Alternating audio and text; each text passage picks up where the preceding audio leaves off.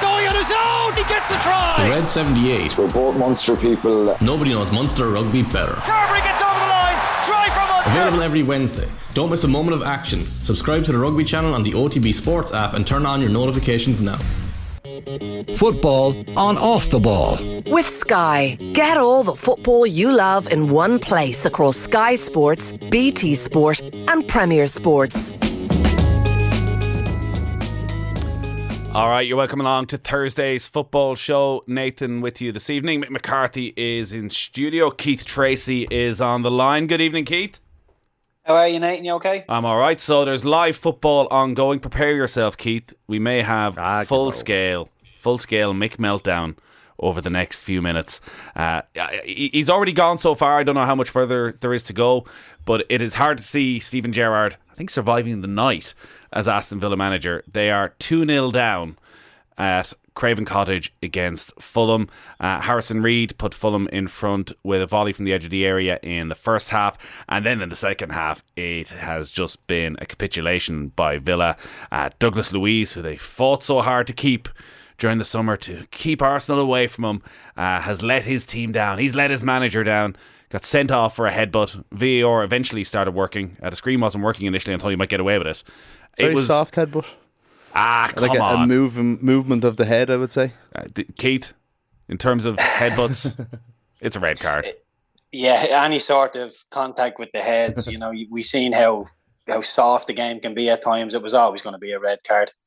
Uh, it was off the ball as well. The play had gone on, and he was just uh, staring down the Fulham player and threw the head in the mick.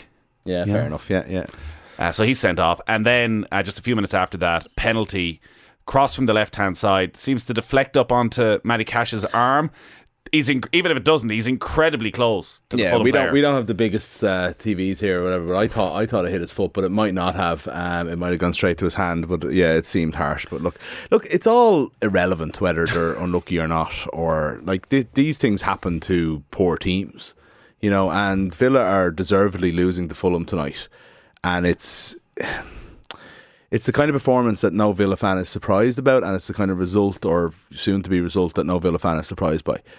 There's a a momentum to the Gerrard out thing that people kind of think is some sort of like it, it's like bluster in something, or maybe it's a sense of Villa fans being, I don't know, maybe self-important or you know not being with reality. But the fact is, we watch them every week, and they're this bad. Like they're a terrible football team. But I don't think it's a group of terrible players. They're also it, it, like it's also a group of players that have the seventh, I think, or eighth. I think it's the seventh highest wage bill in the Premier League.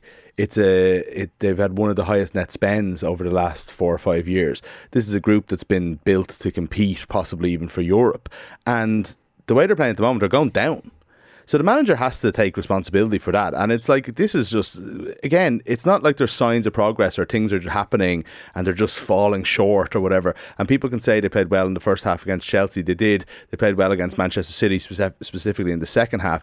And that's really been it, you know. And there are two teams that are coming at you. You don't really need a great game plan if you've got good players in terms of the attacking side. You do, obviously, defensively.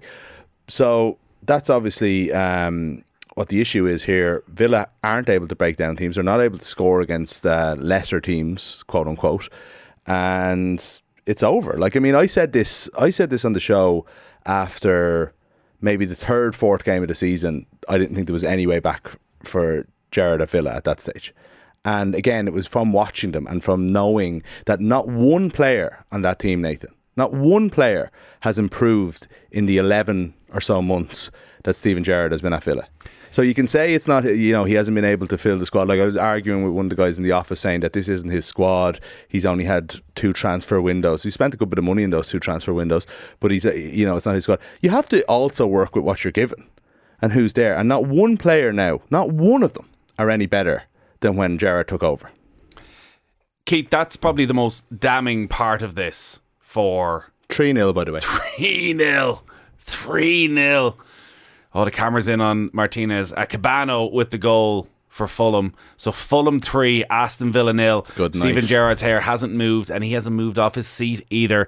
Uh, Ezri Konsa looks deflated. Tyrone Mings cursing the sky. Uh, but this is absolutely disastrous for Aston Villa.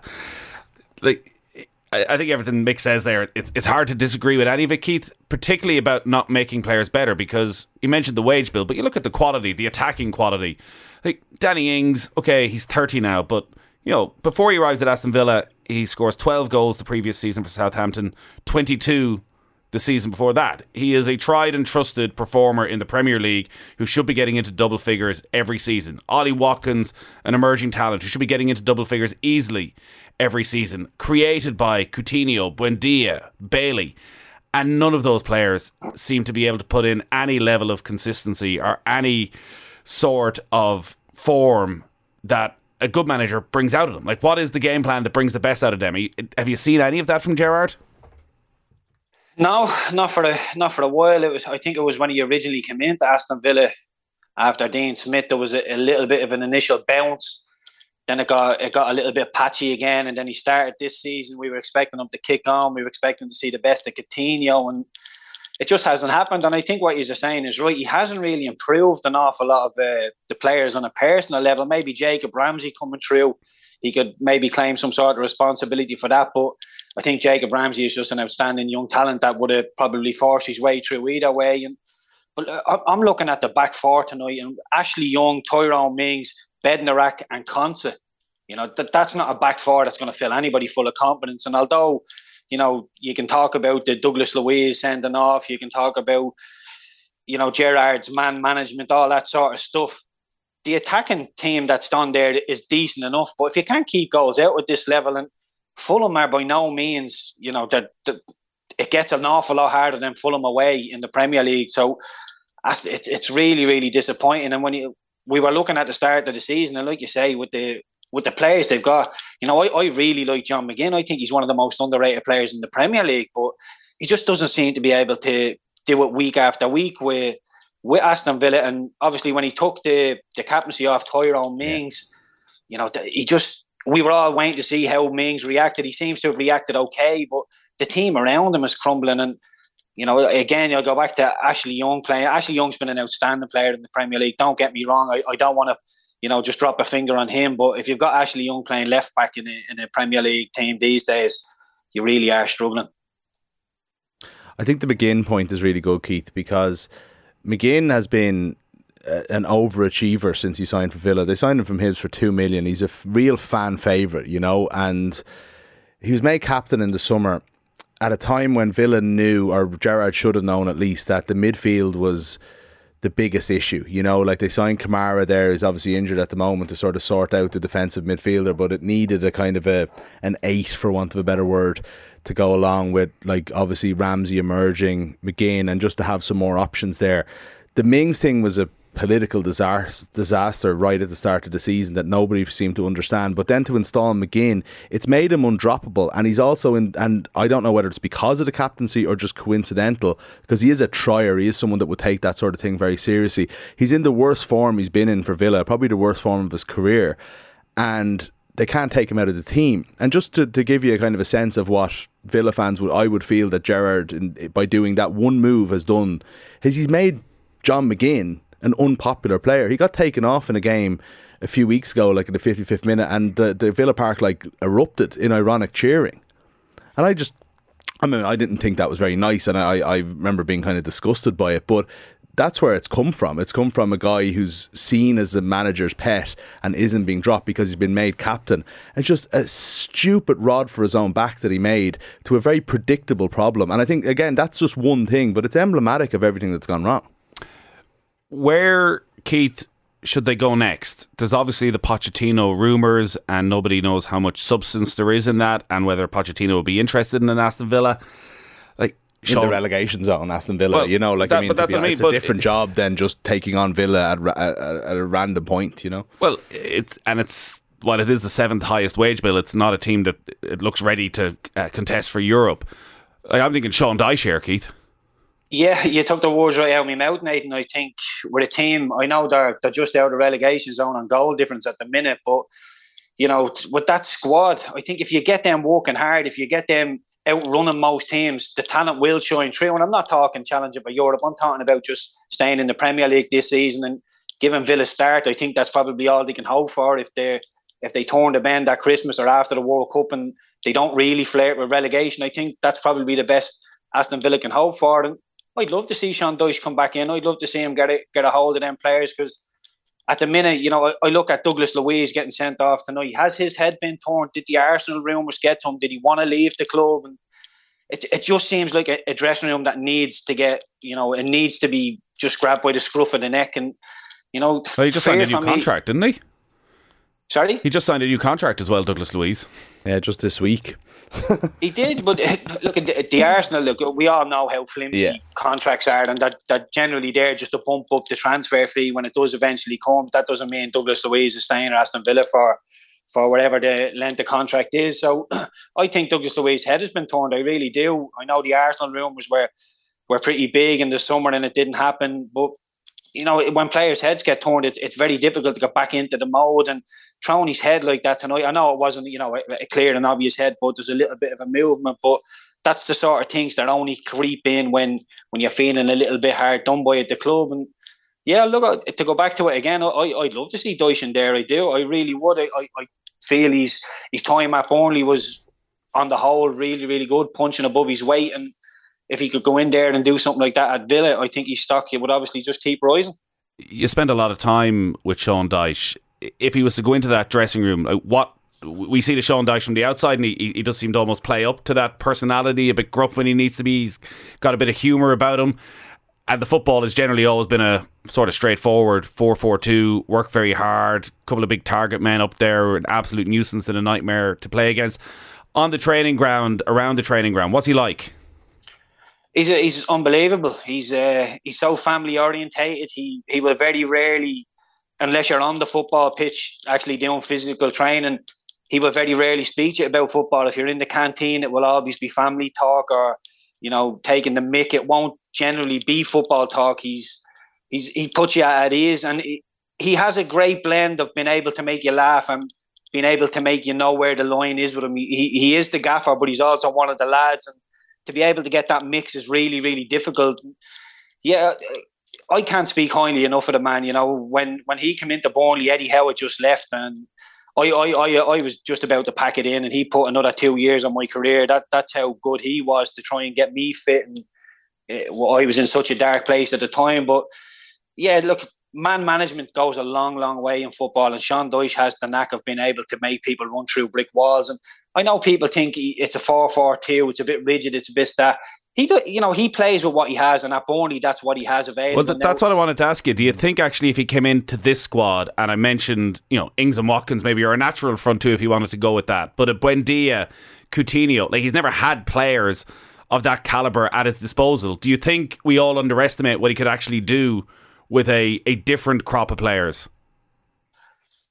Well, be, I'd be very, very interested to see because, like I say, I, I, without being uh, disrespectful to the Burnley team I played in, there was no real superstars in it. In the Watford team he had before that, no real superstars. So he would, if he went to Aston Villa and got the likes of a Coutinho, there would be genuine superstars in that team. And I, I, would be very interested, and I believe he would try and play a little bit of football. I, I do think there'll be certain players that would be tasked with just keeping it simple and being told in known certain terms, you're going to carry the bricks for. Certain players who will lay the bricks for us, and you're just a you're just a brick carrier. I believe he's actually used that term in the past with, with certain people. There's people that carry what him, people that laid him. I was a bricklayer, thank God. I, I was known as a, brick, a bricklayer, not a brick carrier. Who was the brick carrier? there was an awful lot of them, an awful, awful lot of brick, brick carriers in the Burnley team. Thank God. Yeah, geez, I'm trying but to it, think. it's the basis of success. It, it really yeah. is. You know, if you outwork the other team, ninety percent of the time you're going to win. Yeah, you you'd be confident enough that that could transfer to not necessarily a higher level, but I suppose a, a kind of a more um, expensive uh, group of players like that. That like that message is universal. You'd say. I think so because one of the first things he did at Burnley was he, he has this thing. It's like it's like a like a fine wheel, and it, it, to, without going too deep into into the ins and outs of it, it strips back everybody's ego. If if you leave your top out in the training ground, a, a, a bottle, if you don't clean your your your cup of tea, you, you've got to spin the wheel and you could end up having to be in a boy band or singing or dancing for a mm-hmm. minute or having to do a lap dance.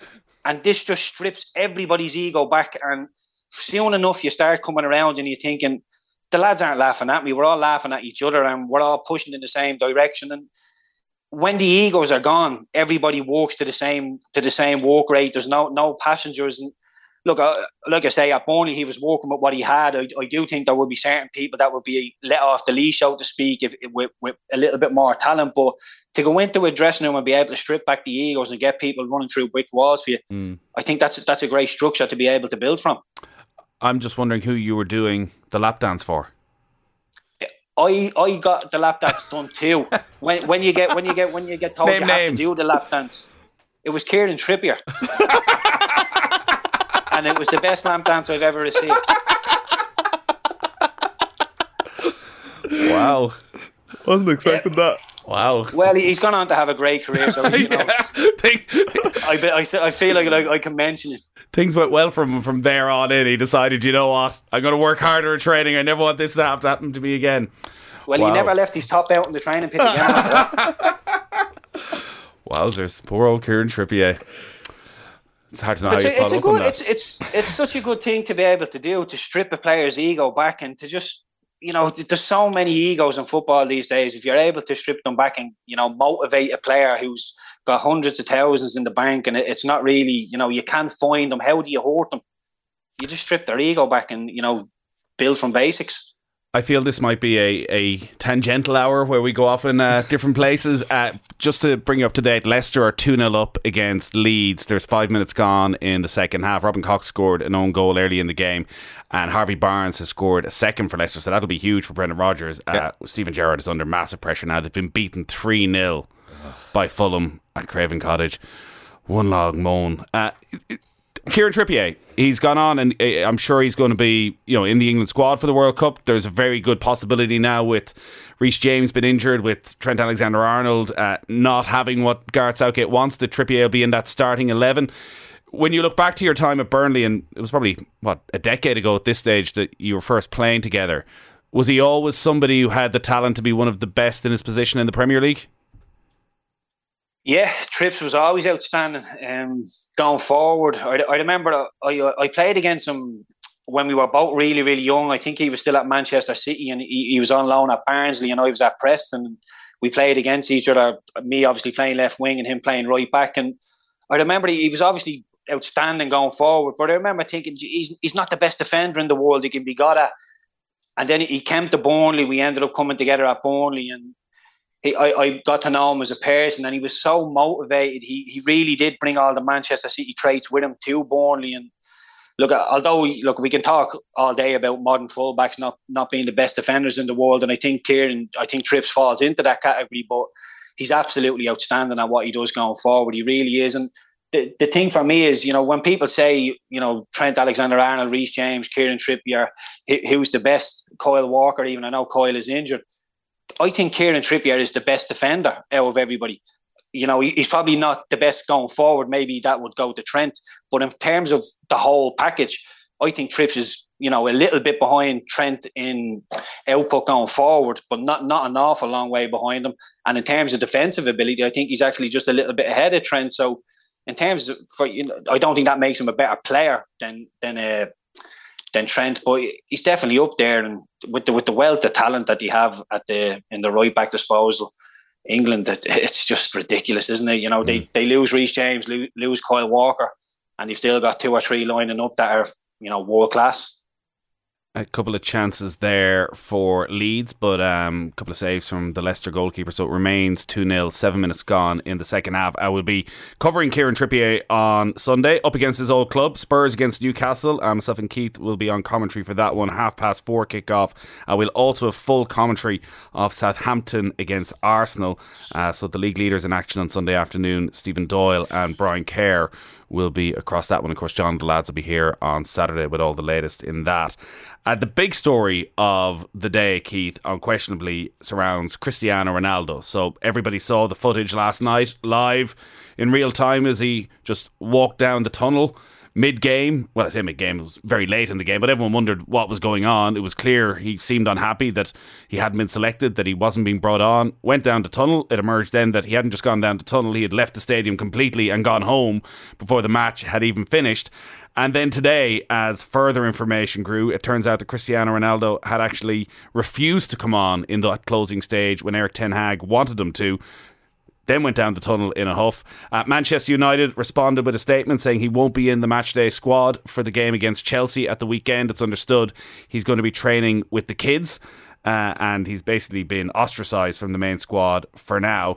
Uh, Ronaldo has come out with a statement uh, this evening. This just in the last few minutes from Cristiano Ronaldo on his Instagram account, uh, which, as you can imagine, has many, many millions of followers. He says, as I've always done throughout my career, I try to live and play respectfully towards my colleagues, my adversaries, and my coaches. That hasn't changed. I haven't changed.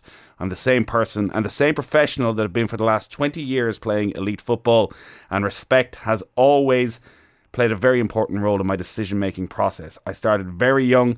The older and more experienced players' examples were always very important to me. Therefore, later on, I've always tried to set the example myself for all the youngsters that grew in all the teams that I've represented. Unfortunately, that's not always possible, and sometimes the heat of the moment gets the best of us. Right now, I just feel that I have to keep working hard in Carrington and support my teammates and be ready for everything in any given game.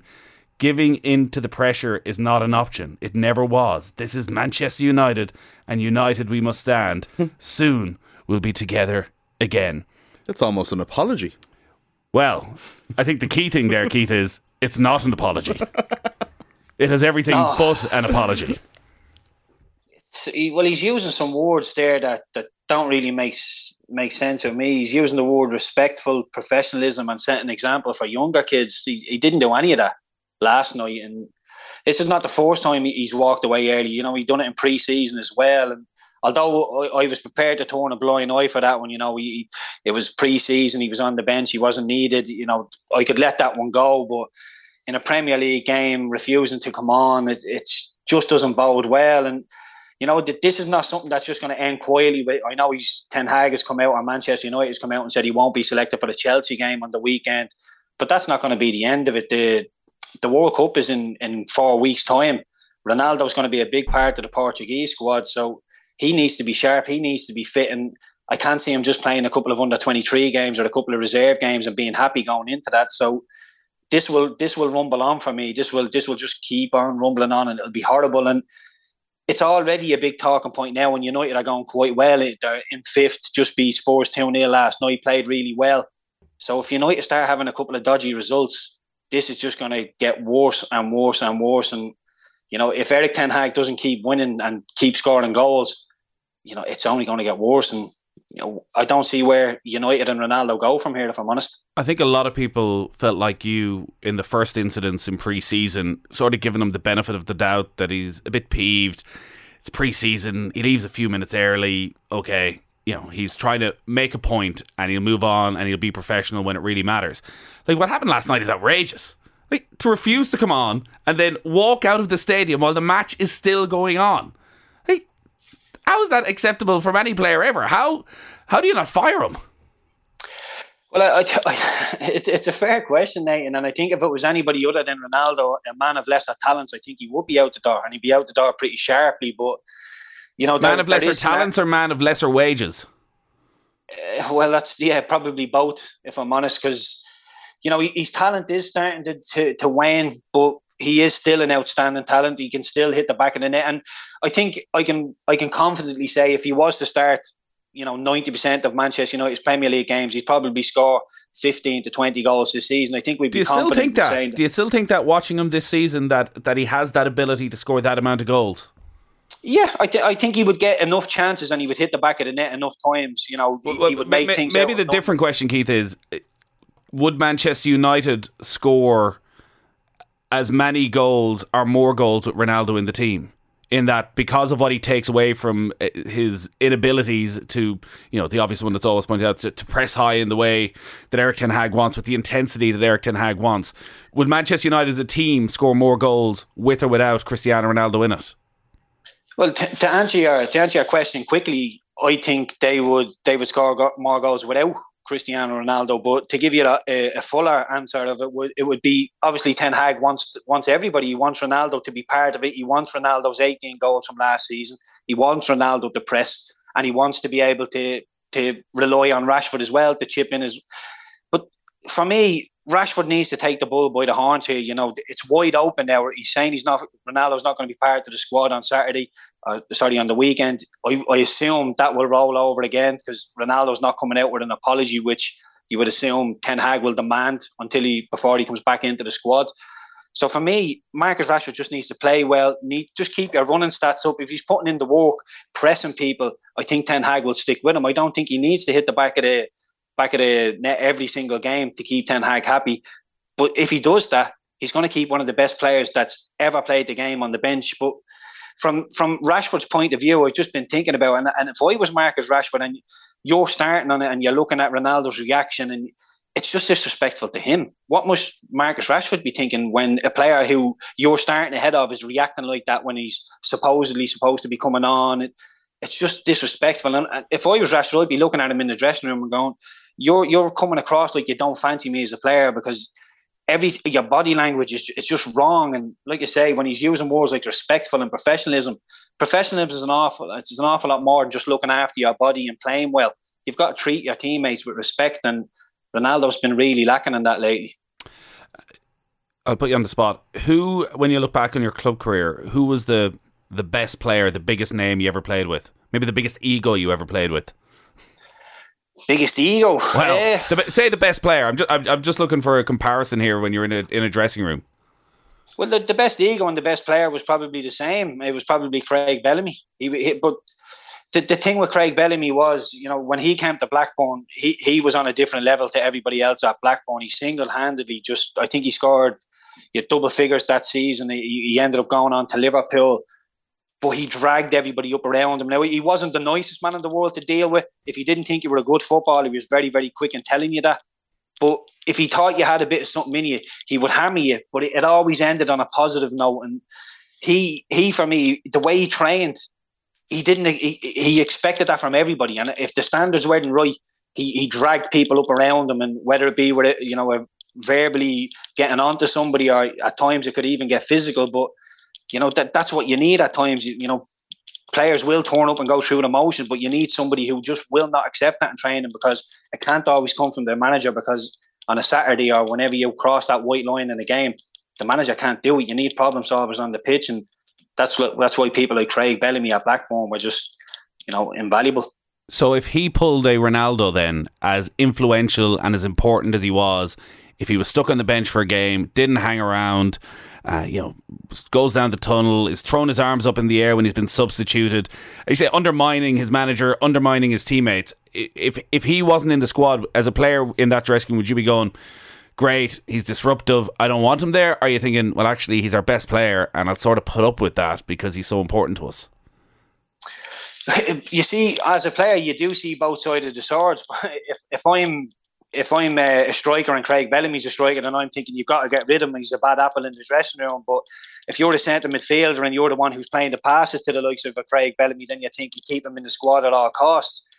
You know, it, it can get very personal football in the dressing room, and you know, I, I, I wouldn't like to be in that United dressing room at the minute. I know Ronaldo's uh, supposedly going to be training with the kids, but you would assume he's still going to get changed in the same changing room as the first team players and deal with them on a daily basis, be eating together. And like I said, I can't I can't imagine Mar- Marcus Rashford has a very good opinion of him either. So that the little feels in the dressing room, these all linger on into games as well. And if it's not, you know, I'm not saying everybody needs to be best friends in the dressing room, but there certainly needs to be a respect and a cohesion and a decent working environment. And with Ronaldo there, it just doesn't seem like the working environment is going to be as good as it could be. Uh, we need to take a quick break. The latest in the live football Leicester City 2, Leeds United nil. Uh, Leeds giving it a right old go in the second half. There's 63 minutes gone at the King Power Stadium, but they just can't get themselves a goal at the moment. Leeds United are in a really bad run of form. Uh, earlier, Fulham 3, Aston Villa nil. Douglas Luiz sent off in the second half. Really does just feel like it's a matter of time now before Steven Gerrard loses his job as Villa manager. Arsenal, by the way, we're playing in the Europa League tonight, which denied us Arsenal against Manchester City in the Premier League, uh, which we should have been watching. Uh, but Arsenal won that game by a goal to nil. Granit Xhaka with the goal there, uh, making four wins from four for Arsenal. All our football is brought to you by Sky. Watch all the football you love, including the biggest Premier League games every weekend live on Sky.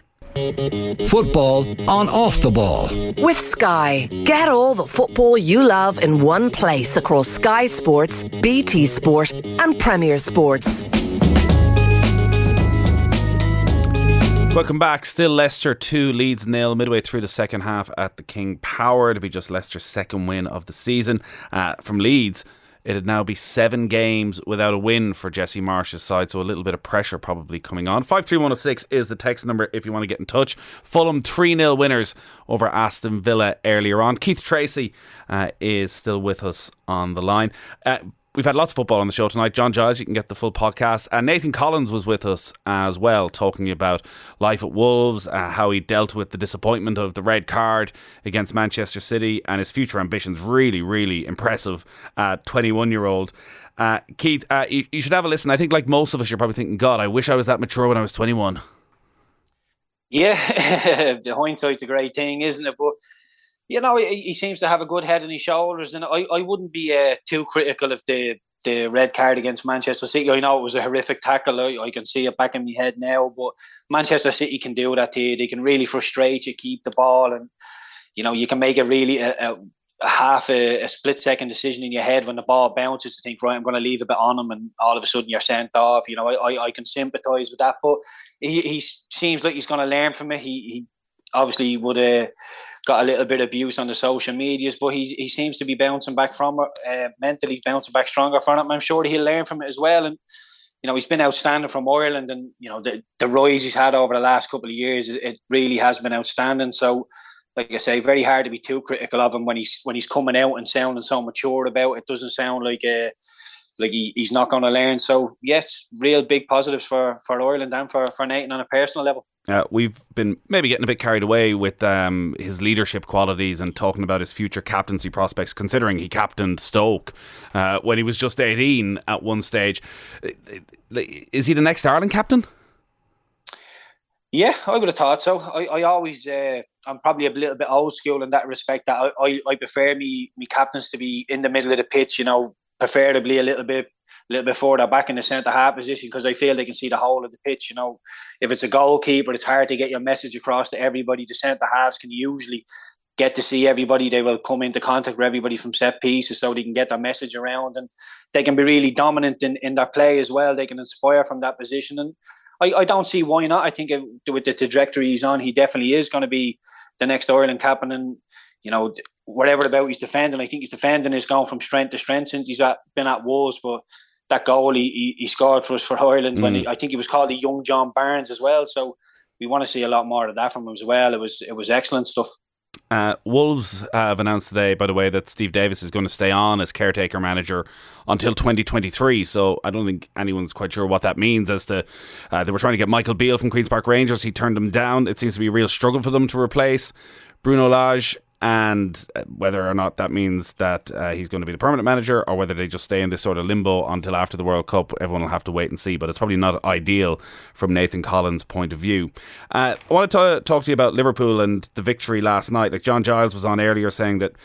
You know, it's pretty simple against Manchester City. The attitude was totally different. They were at it. They were at it right from the very first minute, and that was the problem so far this season that their attitude hasn't been there. They haven't got to the same intensity that they've got to over the last three or four years.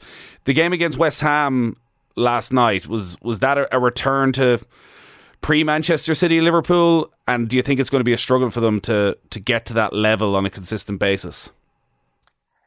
I, I do. I think it, I do t- still think Liverpool will struggle this season. Uh, I think they'll top four, top six. Obviously, they'll be up there abouts. Whether or not they'll be able to recover and, and go and get second, I'm not too sure. It, I, I, think it all depends on on how well Arsenal stay. Um, if Arsenal stay really well, then you know it's a massive gap already. I think they were ten points behind Manchester City before last night, so I think it's down to seven now.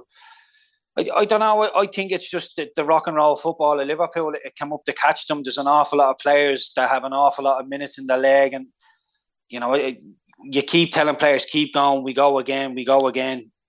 R- reality will set in and you do get tired. And like I said, I, I keep coming back to I think selling Mane was a big, big mistake. I have to be honest. And I think it was 30 million he went to Bayern Munich for. I know he only had one year left on his on his deal at Liverpool, but thirty million to an elite club in England is really peanuts. So he's he's proven he's still scoring goals at Bayern Munich, and I think he would have made a big difference in uh, in Liverpool's attacking play.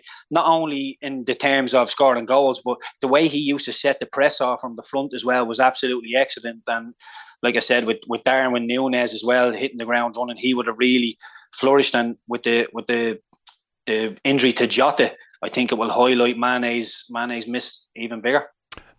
What have you made of Nunez so far? Got his first Anfield goal. Is you know, is scoring goals, uh, is creating chances. A little bit unorthodox at times. Feels a little bit clumsy at times, but also creates creates quite a bit of chaos. Yeah, he does. I, I like him. He's a big, strong forward. He's nice and agile as well. He'll get around the pitch. He, he's not. He doesn't go away from the physical battle. He enjoys a bit of that. And the header he scored it was excellent. I, I love seeing. I think that's a thing of beauty when a player's prepared to just go and put their foot on anything and you know not afraid to get hurt. Yeah, I, I think he'll blend in really well. It, will be interesting to see now because since the red card, I think everybody now when he got that red card against Crystal Palace, every centre half now will be trying to wind them up. You know, any sort of off the field, off the off the ball issues, they'll be just pinching them. You know, trying to wind them up. It'll be interesting to see if he reacts because he looks like he has a bit of a temper. But I, I like that. But you you know, a little bit like Wayne Rooney. I feel if you take that away from him, he becomes a little bit less of a player. So he needs to play on the edge, but he needs to keep his temperament in check. And as long as he can do that, I do think he'll score a lot of goals for Liverpool. But for me, the Liverpool team as a whole is just off it ever so slightly. If the team was to come back to the boil, obviously he would score an awful lot more goals and look a little bit better of a player. But yeah, I, I, think they have a, a real cracking player there in, in, Darwin Nunez. Last night they went with Nunez and Firmino from the start, and that meant that Mo Salah was was out on the right hand side again, and we saw how devastating he was through the middle, and they got him involved in the game far more often. He, I'd imagine his touches were way up on uh, his average performance for Liverpool this season. That's a bit of a dilemma for Klopp now because they've spent so much money on Nunez. It's hard to see a scenario where Nunez and Salah could play together as a front two. Yeah, I'm not sure if I, you know, it just doesn't look right, doesn't Nunez and Salah up front as a two. I, I, I know Salah can go through the middle, but you know, I, I like him off the wing. I have to be honest. When you can isolate him out there in a one v one, even if uh, when the press, when when Liverpool are getting pressed, the way Alisson can just bomb the ball forward, like you've seen for the, the Man City goal, he can isolate people and just really be so devastating out there. And I like Nunez as a focal point. I have to be honest, and it, it just gives the likes of Salah and, and Carvalho, whoever whoever it is out in the wings, you don't really have to do too much because if the if the right back or the left back is going to stand off you because they're afraid you're pacing behind, then you just chip the ball into Nunez's head and inevitably they will have to get tighter to you because nobody's going to just let the ball keep coming into the box. That's when you start getting your, your holes in behind. That's when you can start exposing and penetrating people from in behind. So I think Nunez, although you might just see him standing up at the top of the pitch, an awful lot of gaps will be appearing just because he will take the eye of the two centre halves and he'll be occupying people. So it will free up Salah. So although I don't think Salah and Nunez can work as a two up front, I do think two can play up there and it will really help Salah to uh, to free himself up on the wings. All right, Keith, great stuff. Uh, we will talk to you on Sunday. We'll be on commentary for Spurs against Newcastle. I'm not sure if we'll be talking about Kieran Trippier's lap dance again during that commentary, but you never know, it might come up. Uh, we've also got Southampton against Arsenal. Keith Treacy, great stuff. We'll talk to you then. Cheers, Nate, and see you later.